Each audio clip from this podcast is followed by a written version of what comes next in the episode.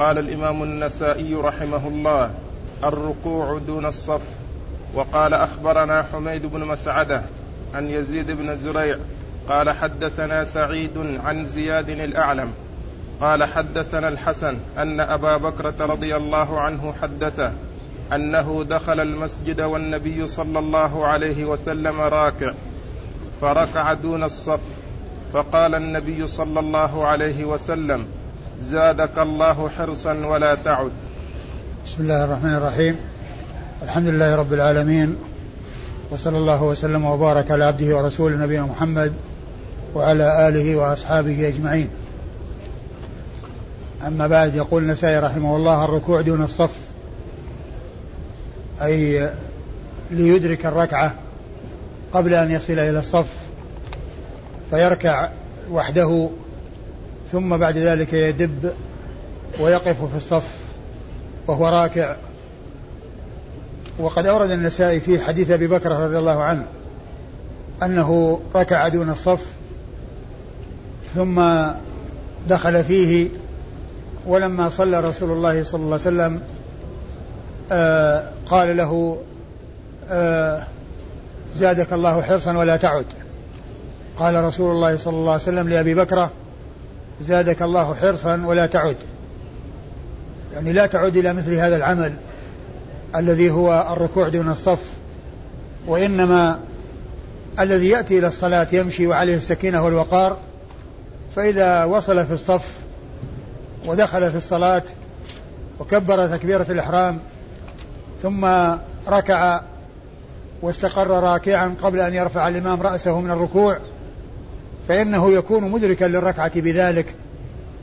وإذا لم يتمكن من الوصول إلى الصف إلا بعدما يرفع الإمام فإنه يدخل في الصلاة ويوافق الإمام في بقية الركعة.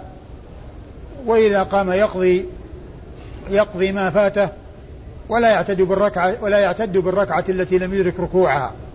لا يعتد بالركعة التي لم يدرك ركوعها. فالرسول صلى الله عليه وسلم لما علم أو لما فعل أبو, بكرة رضي الله عنه هذا العمل الذي هو ركوعه دون الصف ثم دخوله في الصف قال له صلى الله عليه وسلم زادك الله حرصا. يعني لأن الذي حمله على هذا هو الحرص على إدراك الجماعة وإدراك فضل الجماعة والرسول عليه الصلاة والسلام دعا له بأن يزيده الله حرصا ولكنه أرشده إلى عدم العود وأن الحرص ينبغي أن يكون على وفق ما هو مشروع وعلى الوجه المشروع. فلا يحصل من الإنسان الحرص ولكن يحصل منه مخالفة أو فعل شيء غير مشروع وإنما يكون الحرص في حدود المشروع وعلى ما هو مشروع. ويكون الإنسان يقدم إلى صلاته إلى صلاة الجماعة يمشي وعليه السكينة السكينة والوقار فما أدرك صلى وما فاته أتم. كما جاء ذلك مبينا في الحديث الآخر عن رسول الله عليه الصلاة والسلام. آه إذا سمعتم الإقامة فامشوا فما أدركتم السكينة فما أدركتم فصلوا وما فاتكم فامشوا عليكم السكينة عليكم السكينة والوقار. فما أدركتم فصلوا وما فاتكم فأتموا. والحديث الذي مر مر بنا إذا أتيتم الصلاة فلا تأتوها وأنتم تسعون وأتوها وأنتم تمشون فما أدركتم فصلوا وما فاتكم فما أتاكم وما فاتكم فأخذوا.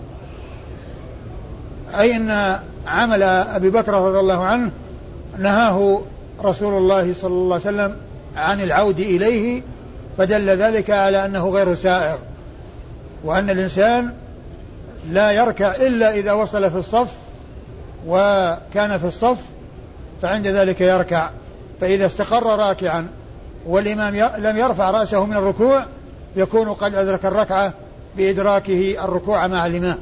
وإذا فاته إدراك الركوع تكون قد فاتته الركعة لكنه يدخل مع الإمام ويقضي ما فاته بعد ذلك. آه، أما إسناد الحديث فيقول النسائي أخبرنا. حميد بن مسعدة. أخبرنا حميد بن مسعدة. وهو البصري وهو صدوق خرج حديثه مسلم وأصحاب السنن الأربعة. مسلم وأصحاب السنن الأربعة. عن يزيد بن زريع.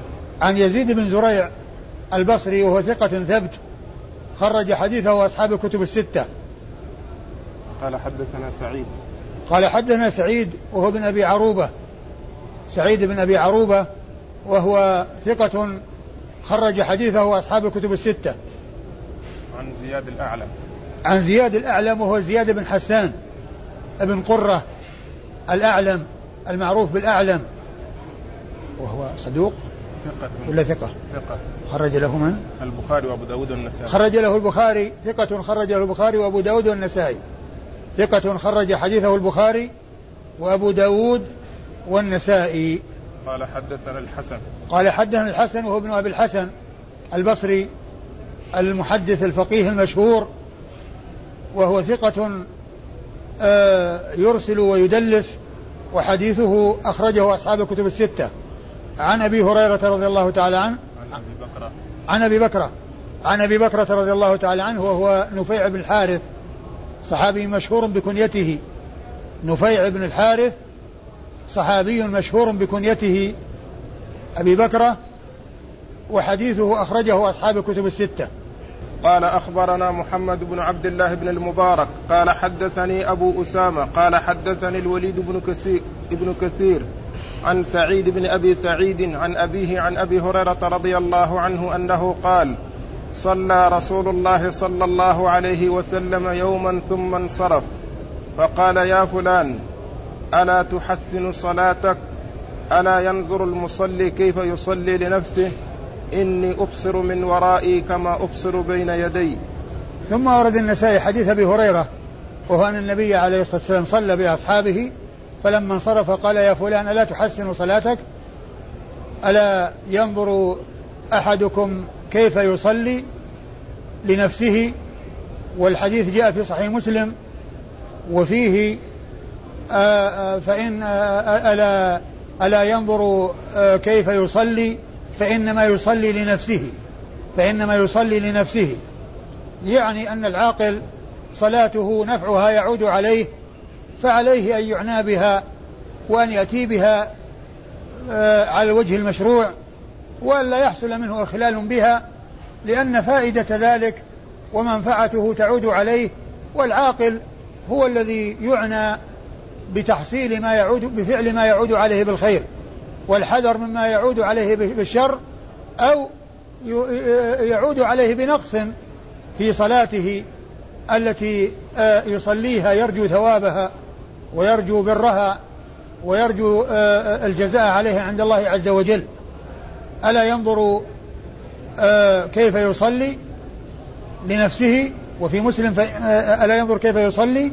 فإنما يصلي لنفسه أي صلاته ترجع فائدتها إليه ومنفعتها إليه والعاقل يحرص على فعل ما يعود عليه بالخير ويحذر من الإخلال بالأمر الواجب عليه الذي يحدث نقصا أو وخللا في أدائه ما هو مفروض عليه.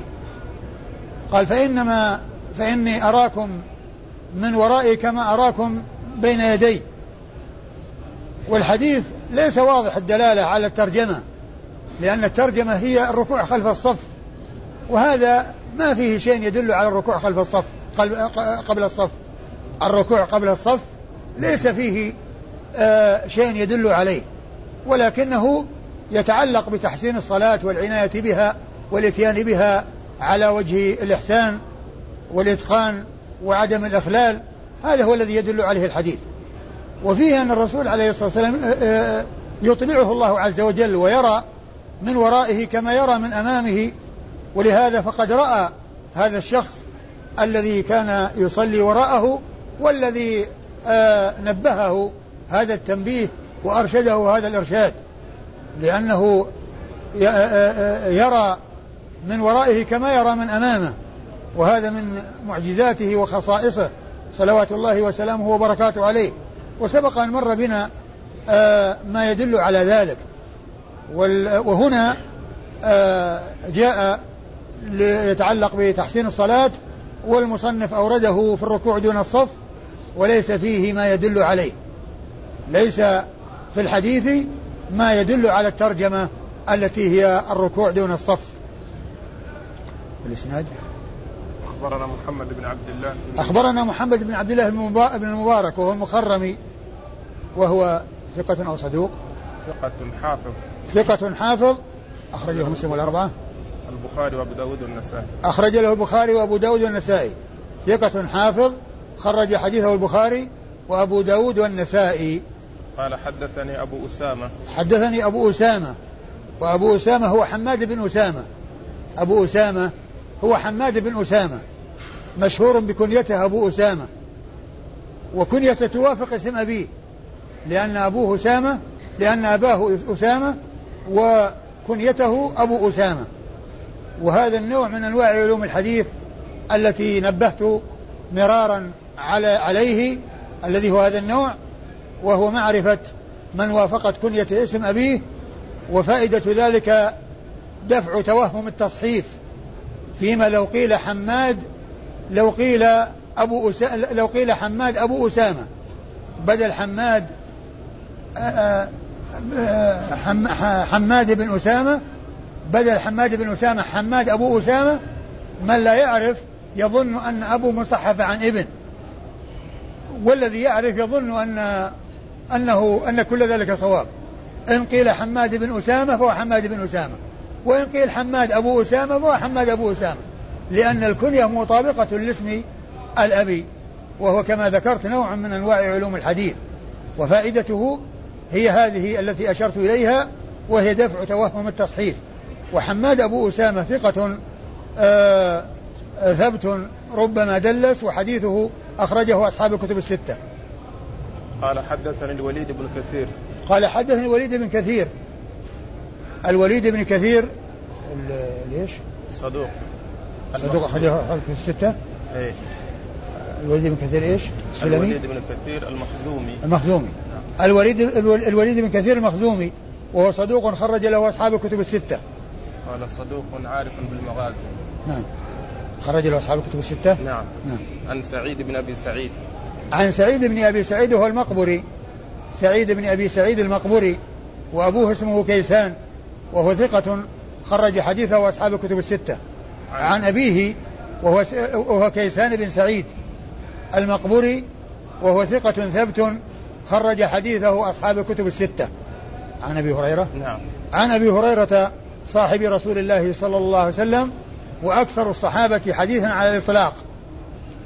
والذين عرفوا بكثرة الحديث عن رسول الله صلى الله عليه وسلم سبعة أكثرهم أكثر هؤلاء السبعة أبو هريرة رضي الله عنه والسبعة هم الذين ذكرهم السيوطي في الألفية في قوله والمكثرون في رواية الأثر أبو هريرة يليه ابن عمر وأنس والبحر كالخدري البحر هو ابن عباس والبحر كالخدري وجابر وزوجة النبي.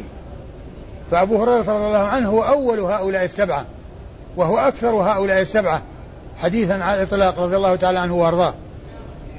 وسبق أن ذكرت في دروس مضت سبب هذا الإكثار مع أنه متأخر في الإسلام لأن الإسلام عام خيبر في السنة السابعة ومع ذلك هو أكثر الصحابة حديثا على الإطلاق. ولهذا بعض المضلين الحاقدين على الصحابة وعلى أهل السنة والسنة والجماعة يتكلمون في رواية أبي هريرة ويقولون إن أبا هريرة حديثه بالآلاف ومع أنه متأخر الإسلام والذين هم ملازمون لرسول الله صلى الله عليه وسلم مثل الخلفاء الراشدين أحاديثهم دون ذلك بكثير فهذا يدل على ماذا؟ يعني يريدون أن يلمزوا وأن يقدحوا وأن يشوشوا. ومن المعلوم أن هناك أمور هي السبب في هذه الكثرة. منها دعاء الرسول صلى الله عليه وسلم له بالحفظ. ومنها أنه لازم الرسول صلى الله عليه وسلم منذ أسلم. وقد بين ذلك أن المهاجرين والأنصار يعني يشتغلون بالصفق في الأسواق. والبيع والشراء والزروع والحرث وأما هو يلازم رسول الله صلى الله عليه وسلم ويأكل مما يأكل. ثم أيضا مما يدل مما كان سببا في كثرة حديثه كونه بقي في المدينة وعاش بها وطالت مدته ومعلوم أن المدينة يفد إليها الناس صادرين وواردين ويلتقون بأصحاب الرسول صلى الله عليه وسلم. فيأخذون منهم ويتلقون عنهم ثم الصحابة يأخذ بعضهم من بعض ويروي بعضهم عن بعض وإن كان لم يدرك وإن كان ذلك الصحابي المتأخر إسلاما لم يدرك هذا الذي آه، آه، يرويه عن رسول الله عليه الصلاة والسلام فإنه يكون أخذها عن الصحابة ومراسيل الصحابة حجة و فهذه من أسباب كثرة حديثه مع تأخر إسلامه. ولا يقدح ولا يقدح في روايته ولا يعاب على كثرة روايته وإنما الذين يعيبون ذلك ويتكلمون في ذلك هم بعض أهل الزيغ وبعض الفرق الضالة الذين في قلوبهم غل على الصحابة وحقد على الصحابة رضي الله تعالى عنهم وأرضاهم. قال الصلاة بعد الظهر. وقال أخبرنا قتيبة بن سعيد عن مالك عن نافع عن ابن عمر رضي الله عنهما أن رسول الله صلى الله عليه وسلم كان يصلي قبل الظهر ركعتين وبعدها ركعتين وكان يصلي بعد المغرب ركعتين في بيته وبعد العشاء ركعتين وكان لا يصلي بعد الجمعة حتى ينصرف فيصلي ركعتين. ثم أورد النسائي حديث آه ثم أورد النسائي هذه الترجمة وهي الصلاة بعد الظهر. يعني النافلة التي تكون بعد الظهر. النافلة الراتبة التي تكون بعد الظهر. والرواتب آه، آه، الصلوات الراتبة التي آه، هي متعلقة بالفرائض قبلها أو بعدها ثبت فيها اثنتا عشرة ركعة. جاء في حديث عائشة اثنتا عشرة ركعة كذلك في حديث علي رضي الله تعالى عنه وأن قبل الظهر أربعة. و وفي حديث ابن عمر أنها عشر. يعني ثنتين قبل الظهر وثنتين بعدها. وحديث عائشة في أربع قبل الظهر وثنتين بعدها. أربع قبل الظهر وثنتين بعدها. ولا تنافي بين ما جاء في حديث الأربع والثنتين. وأن ذلك يحصل منه أحيانا يعني هذا وأحيانا هذا.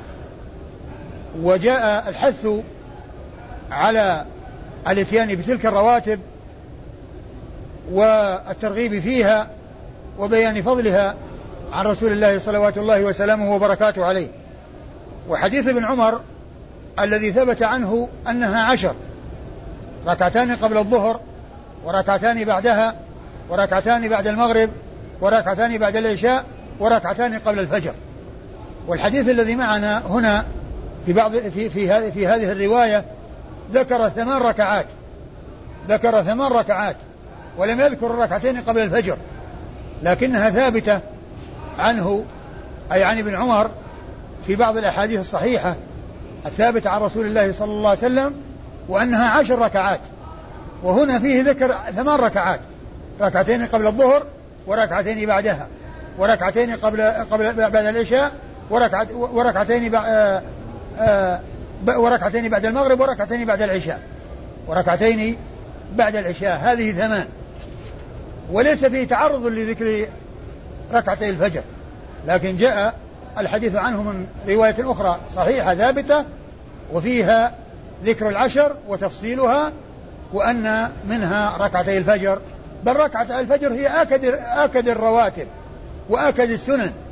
ولم يكن النبي صلى الله عليه وسلم يحافظ على شيء في الحضر والسفر مثل ما كان يحافظ على ركعتي الفجر والوتر. لكن هذه الرواية التي أوردها المصنف هنا هي من أجل ما بعد صلاة الظهر وهي مشتملة على ما ترجم له المصنف. ولكن الرواية التامة المشتملة على الرواتب العشر العشر الركعات العشر جاءت عن ابن عمر وفيها بالإضافة إلى هذه الثمان ركعتان قبل الفجر بل هما أي ركع الركعتين قبل الفجر هي آكد الرواتب. هي آكدها وأهمها والتي كان النبي عليه الصلاة والسلام يحرص عليها مع أنه كان لا يصلي الرواتب الأخرى في السفر وإنما يقتصر على راتبة الفجر بالإضافة إلى الوتر. هذا هو الذي كان يفعله رسول الله عليه الصلاة والسلام في سفره من الصلوات الراتبة.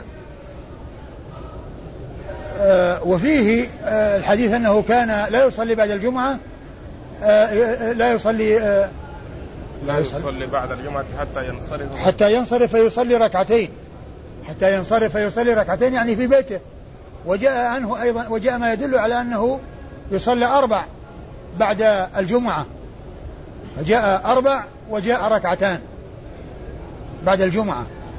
لكن ال آه الذي جاء هنا من الرواتب هو ثمان ومحل الشاهد منه أن الصلاة بعد الظهر أي الراتبة ركعتان. الإسناد أخبرنا قتيبة. أخبرنا قتيبة وهو ابن سعيد. ابن جميل بن طريف البغلاني وهو ثقة ثبت خرج حديثه أصحاب الكتب الستة. عن مالك. عن مالك بن أنس إمام دار الهجرة المحدث الفقيه الإمام المشهور أحد أصحاب المذاهب الأربعة من مذاهب أهل السنة المشهورة التي آه، حصل لأصحابها أتباع عنوا بجمع أقوالهم والتأليف فيها والعناية بها وحديثه أخرجه أصحاب الكتب الستة. عن عن نافع. عن نافع وهو مولى بن عمر وهو ثقة ثبت وحديثه أخرجه أصحاب الكتب الستة. عن عبد الله بن عمر صاحب رسول الله صلى الله عليه وسلم وأحد العباد الأربعة في الصحابة الذين هم عبد الله بن عمر وعبد الله بن عباس وعبد الله بن عمرو وعبد الله بن الزبير وهم من صغار الصحابة. وأحد السبعة المكثرين من رواية حديث رسول الله صلى الله عليه وسلم. والذين ذكرهم السيوطي في ألفيته والذين أشرت إليهم آنفا عند ذكر أبي هريرة رضي الله تعالى عنه. وهذا الإسناد من رباعيات النسائي. وهي أعلى الأسانيد عند النسائي. وهي الرباعيات. لأن النسائي بينه وبين رسول الله صلى الله عليه وسلم أربعة أشخاص قتيبة ومالك ونافع وابن عمر. ثم هذا الإسناد الذي هو مالك عن نافع عن ابن عمر يعتبر أصح الأسانيد عند البخاري. أصح الأسانيد عند البخاري مالك عن نافع عن ابن عمر. ويسمى السلسلة الذهبية. يسمى السلسلة الذهبية. يعني الذي هم رجال في غاية الإتقان في غاية الحفظ ويروي بعضهم عن بعض مالك عن نافع عن ابن عمر. فالإسناد رباعي ورجاله جميعا أخرج لهم أصحاب الكتب الستة أخرج لهم أصحاب الكتب الستة و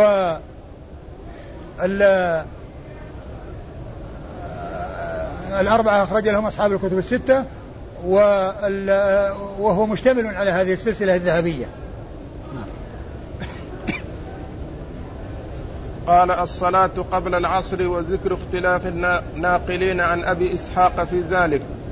وقال أخبرنا إسماعيل بن مسعود قال حدثنا يزيد بن الزريع قال حدثنا شعبة عن أبي إسحاق عن عاصم بن ضمرة قال سألنا عليا رضي الله عنه عن صلاة رسول الله صلى الله عليه وسلم. قال أيكم يطيق ذلك؟ قلنا إن لم نطقه سمعنا. قال كان إذا كانت الشمس منها هنا كهيئتها منها هنا عند العصر صلى ركعتين. فإذا كانت منها هنا كهيئتها منها هنا عند الظهر صلى أربعة. ويصلي قبل الظهر أربعا وبعدها ثنتين. ويصلي قبل العصر أربعا. يفصل بين كل ركعتين بتسليم على الملائكة المقربين والنبيين ومن تبعهم من المؤمنين والمسلمين. ثم ورد النسائي الصلاة قبل العصر واختلاف الناقلين عن أبي إسحاق. والمراد من ذلك آه السنة أو ما يستحب للإنسان أن يفعله قبل صلاة العصر. وهي ليست من الرواتب ولكنها من الأمور المستحبة. والرواتب هي إما 12 وإما عشر. إما 12 12 ركعة كما في حديث أبي عائشة وإما عشر كما في حديث ابن عمر. وأما الركعات التي تكون قبل الصلوات يعني مثل ما قبل العصر وما قبل المغرب وما قبل العشاء فإن ذلك مستحب. ولكنه ليس من الأشياء الراتبة التي يحرص الإنسان عليها ويداوم عليها ويكون فعلها دائما وأبدا يحرص عليه. أي السنن المؤكدة التي يداوم عليها ويحرص عليها. فلم يأتي ذكر ركعات قبل العصر أو قبل المغرب أو قبل العشاء في الرواتب التي يداوم عليها. لكن جاء ما يدل على الركوع وعلى الصلاة بين الأذان والإقامة. بين كل أذان وإقامة. الذي فيه راتبة والذي فيه ليس فيه راتبة. وهو قوله صلى الله, صلى الله عليه وسلم بين كل أذانين صلاة. يعني بين الأذان والإقامة. بين الأذان والإقامة. يعني يصلي الإنسان آه من ما شاء من, من الصلوات. ركعتين أو أكثر أو يزيد على ذلك. وهذا شيء مستحب ولكنه ليس براتب. ليس من الرواتب آه، آه، المؤكدة. التي جاء التأكيد عليها والحث عليها والتي يداوم عليها ويحرص عليها. وإن كان ذلك من الأمور المستحبة إلا أن السنن بعضها آكد من بعض. والسنن الرواتب العشر أو الاثنة عشر هي آكد من غيرها. العصر جاء فيه أحاديث تدل على ذلك. منها هذا الحديث الذي أورده النسائي هنا ويتعلق بصلاة العصر وأنه يصلي أربعة. يعني اشتمل على عدة صلوات. اشتمل على آه صلاة الضحى وكذلك الصلاة عند ارتفاع الضحى عند ارتفاع الشمس وكذلك قبل الظهر وبعدها وقبل العصر. هذا الحديث اشتمل على هذه الأمور. فعاصم بن ضمرة يقول سألنا عليا عن صلاة رسول الله صلى الله عليه وسلم في النهار. فقال إنكم لا تطيقون ذلك. يعني المداومة على هذا والملازمة لذلك قالوا إن لم نطق سمعنا. وفي بعض الروايات فعلنا ما استطعنا. نفعل ما استطعنا. فعند ذلك بين لهم صلاة رسول الله صلى الله عليه وسلم في النهار. فقال إذا كانت الشمس من ها هنا وأشار إلى جهة المشرق مثلها من ها هنا أي عند العصر بمعنى أنها عندما تطلع وترتفع فإنه يصلي في ذلك الوقت مثل ما إذا كانت الشمس من جهة المغرب يعني مرتفعة لم تصل إلى الغروب مثلها من جهة المشرق إذا طلعت وارتفعت وصار ارتفاعها من جهة المشرق كارتفاعها من جهة المغرب الذي هو في وقت العصر فإنه يصلي ركعتين. وإذا كانت الشمس من ها هنا من المشرق كهيئتها من ها هنا يعني المغرب يعني آه عند الظهر يعني معناها أنها ارتفعت حتى صارت قريبة من الزوال مثل ما إذا كانت الشمس من جهة المغرب آه قد زالت الشمس ومضى شيء من وقت الظهر يعني أن هيئتها من المشرق قريبة من الزوال كهيئتها من المغرب يعني بعد الظهر حيث تكون قليلة من الزوال. يعني ومع وذلك في شدة الحر وفي آآ آه، آآ آه، شدة الظهيرة يعني قبل الزوال. صلى أربعا. يصلي أربعا. وقد جاء نعم أربعا هي؟ نعم. وقد جاء في صحيح مسلم تسمية هذه الصلاة صلاة الأوابين. قال عليه الصلاة والسلام صلاة الأوابين حين ترمض الفصال. يعني الفصال هي أولاد البهائم أولاد الإبل عندما تشتد آه، الحرارة تصيبها الرمضاء وتتألم من شدة الحرارة. فصلاة الأوابين حين ترمض الفصال يعني في وقت شدة حرارة الشمس أي قبل الزوال. ف يعني آه ذكر أنه آه، يصلي بعد طلوع الشمس إذا ارتفعت ركعتين ويصلي عند اشتداد آه، آه، الحر يعني في شدة وقت شدة الحرارة يعني قبل الظهر قبل الزوال يصلي أربعة. ويصلي أربعا قبل الظهر وركعتين بعدها وأربعا قبل العصر. وهذا هو محل الشاهد. وأربع قبل العصر. الصلاة قبل العصر هذا هو المقصود من إرادة الحديث هنا. وأربعا قبل العصر. آه، إيش يقول في آخرها؟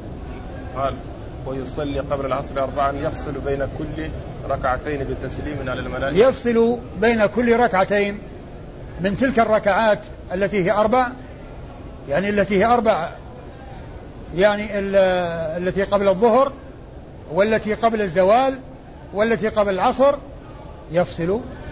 بين كل ركعتين بتسليم على الملائكة. يفصل بين كل ركعتين بتسليم على الملائكة والنبيين و ومن تبعهم من المؤمنين. ومن تبعهم من المؤمنين و والمسلمين. والمسلمين. نعم. ومن تبعهم من المؤمنين والمسلمين. والمقصود بذلك التشهد. يعني معناه أنه يتشهد بين كل ركعتين. يعني يفصل بين كل ركعتين بتشهد. يسلم فيه على الملائكة والنبيين ومن تبعهم من المؤمنين والمسلمين. والمقصود من ذلك ما جاء في التشهد السلام علينا وعلى عباد الله الصالحين. لأن معنى السلام علينا وعلى عباد الله الصالحين أن الإنسان يسلم على على كل عبد صالح. في السماء والأرض. يصلي يسلم على كل عبد صالح في السماء والأرض لأن ذلك يشمل. ولهذا الشيخ محمد بن عبد الوهاب رحمه الله في آه في آه الأصول في, في شروط الصلاة ويعني بيان يعني آه شروطها واركانها وما إلى ذلك ذكر تفسير التشهد تفسير التحيات وقال السلام علينا وعلى عباد الله الصالحين تسلم على كل عبد صالح في السماء والأرض. وهنا في الحديث يقول على الملائكة والنبيين الذين هم في السماء وفي الأرض. الملائكة في السماء والنبيين في الأرض. الملائكة والنبيين ومن تبعهم من المؤمنين والمسلمين. فكون الإنسان يقول السلام علينا وعلى عباد الله الصالحين سلم على هؤلاء جميعا. المقصود من ذلك بالتشهد. المقصود من ذلك يعني في التشهد. هذا هو التسليم الذي يفصل فيه. يعني بالتسليم ليس التسليم بالخروج من الصلاة آه، آه، على الملائكة والنبيين ومن تبعهم من عباد الله من المؤمنين والمسلمين والمقصود من ذلك التشهد يعني معناه أنه يفصل بين كل ركعتين بتشهد وتسليم. ويسلم من كل ركعتين ويتشهد. والتشهد مشتمل على السلام على عباد الله الصالحين الذين هم الملائكة والنبيون ومن تبعهم من المسلمين والمؤمنين. قال أخبرنا إسماعيل بن مسعود. يقول نسائي أخبرنا إسماعيل بن مسعود. أخبرنا إسماعيل ابن مسعود وهو أبو مسعود البصري ثقة خرج حديثه النسائي وهو ممن وافقت كنيته اسم أبيه مثل حماد بن أسامة أبو أسامة الذي مر قريبا ومثل آه هناد بن السري أبو السري ومثل أبو عمرو الأوزاعي عبد الرحمن بن عمرو. آه كثير من المحدثين توافق كنيته اسم أبيه. قال حدثنا يزيد بن زريع. قال حدثنا يزيد بن زريع وقد مر ذكره قريبا وهو ثقة ثبت خرج حديثه أصحاب الكتب الستة. حدثنا شعبة. حدثنا شعبة هو ابن الحجاج الأمير المؤمنين في الحديث. أمير المؤمنين في الحديث وهو بصري واسطي. وهو ثقة خرج حديثه آه، أصحاب الكتب الستة بل هو قد وصف بوصف رفيع هو أعلى صيغ من أعلى صيغ التعديل وهي الوصف وهو الوصف بأمير المؤمنين في الحديث أمير المؤمنين في الحديث.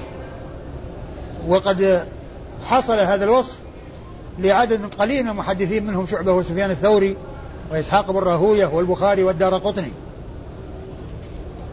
عن أبي إسحاق. آه شعبة بن الحجاج. ما فيهم التقريب أيه. تقريب موجود؟ أيه. شوف آه، أيهما أول البصري ولا الواسطي؟ أبو بسطام الواسطي ثم البصري. نعم الواسطي ثم البصري. يعني هو واسطي وهو بصري وكونه آه، بصريا بعد كونه واسطيا. يعني أنه كان في واسط أولا ثم كان في البصرة آخرا. أيوه. عن أبي إسحاق. عن أبي إسحاق وهو السبيعي الهمداني السبيعي وهو عمرو بن عبد الله. عمرو بن عبد الله الهمداني السبيعي.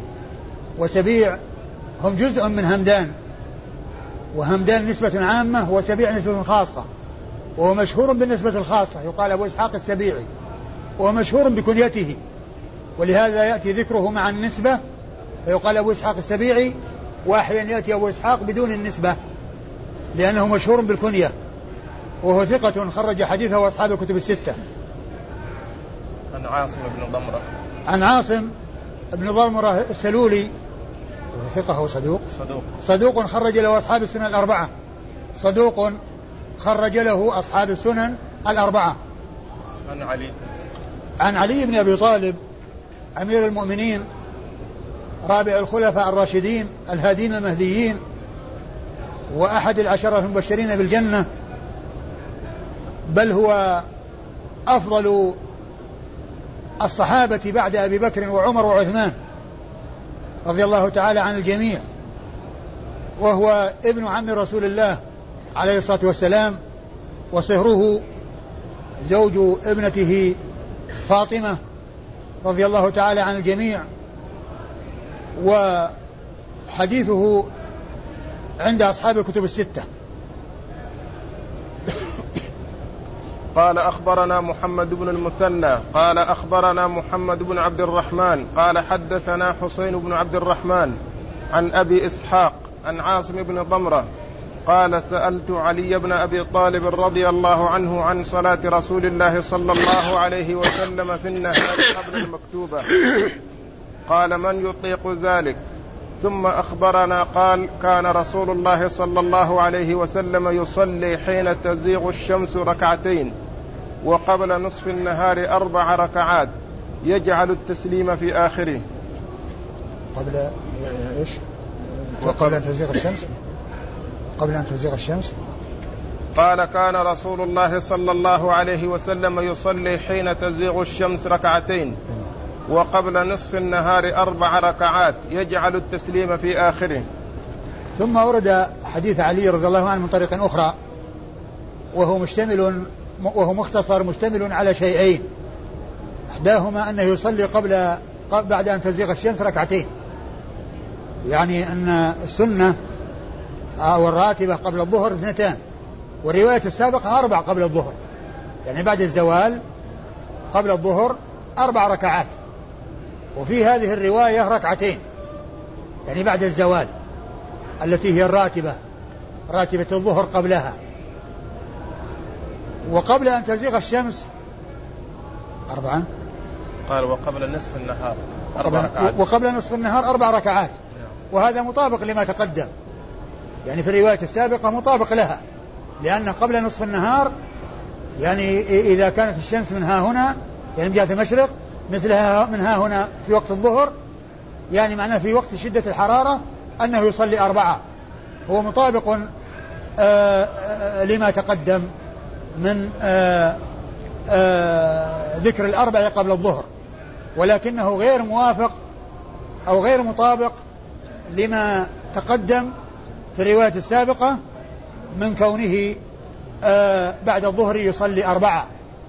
بعد آه، بعد آه، قبل الظهر يصلي أربعة. وإنما هنا يصلي ركعتين. هنا يصلي ركعتين.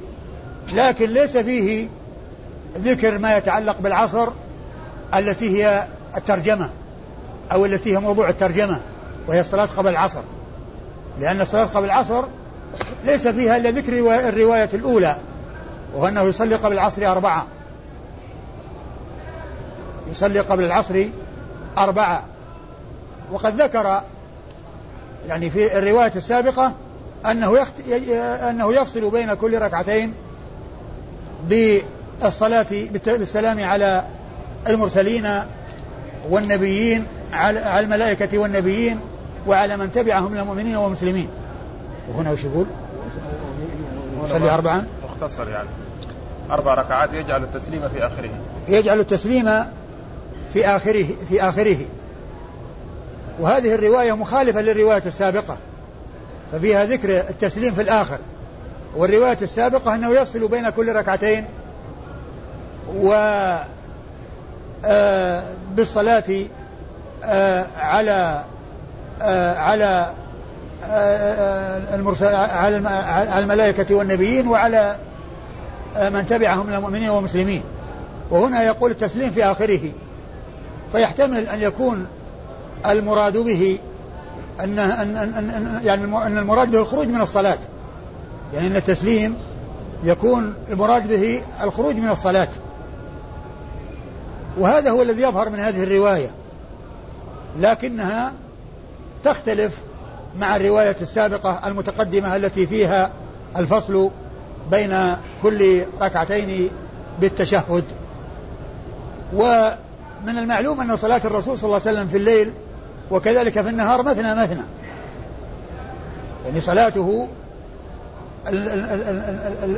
التي كان يداوم عليها والتي هي آه، ثابتة عنه أنه كان يصلي ركعتين ركعتين يعني في الليل وفي النهار وهذا وهنا يقول ان التسليم في اخره فإن كان ثابتا وإن كان محفوظا فهو يدل على أن الاربع تصلى ويكون التسليم في آخرها. أخبرنا محمد بن المثنى. أخبرنا محمد المثنى وهو الملقب الزمن وكنيته أبو موسى وهو من صغار شيوخ البخاري وهو شيخ لأصحاب الكتب الستة. كلهم رووا عنه مباشرة وبدون واسطة. محمد بن المثنى العنزي الملقب الزمن والمكنى بأبي موسى وهو ثقة خرج حديثه أصحاب الكتب الستة بل هو شيخ لأصحاب الكتب الستة رووا عنه مباشرة وبدون واسطة. صدوق يهم نعم. خرج له؟ البخاري وأبو داود والترمذي والنسائي. خرج له البخاري وأبو داود والترمذي والنسائي وهو صدوق يهم. عن قال حدثنا حسين بن عبد الرحمن. قال حدثنا حسين بن عبد الرحمن وهو السلمي الكوفي وهو ثقة. نعم. خرج له أصحاب الكتب الستة. ثقة تغير حفظه. نعم. ثقة خرج له أصحاب الكتب الستة. عن أبي إسحاق وهو السبيعي عن عاصم بن ضمرة عن علي وقد مر ذكرهم في الإسناد الذي قبل هذا. والله تعالى أعلم وصلى الله وسلم وبارك. على عبده ورسول نبينا محمد وعلى آله وأصحابه أجمعين.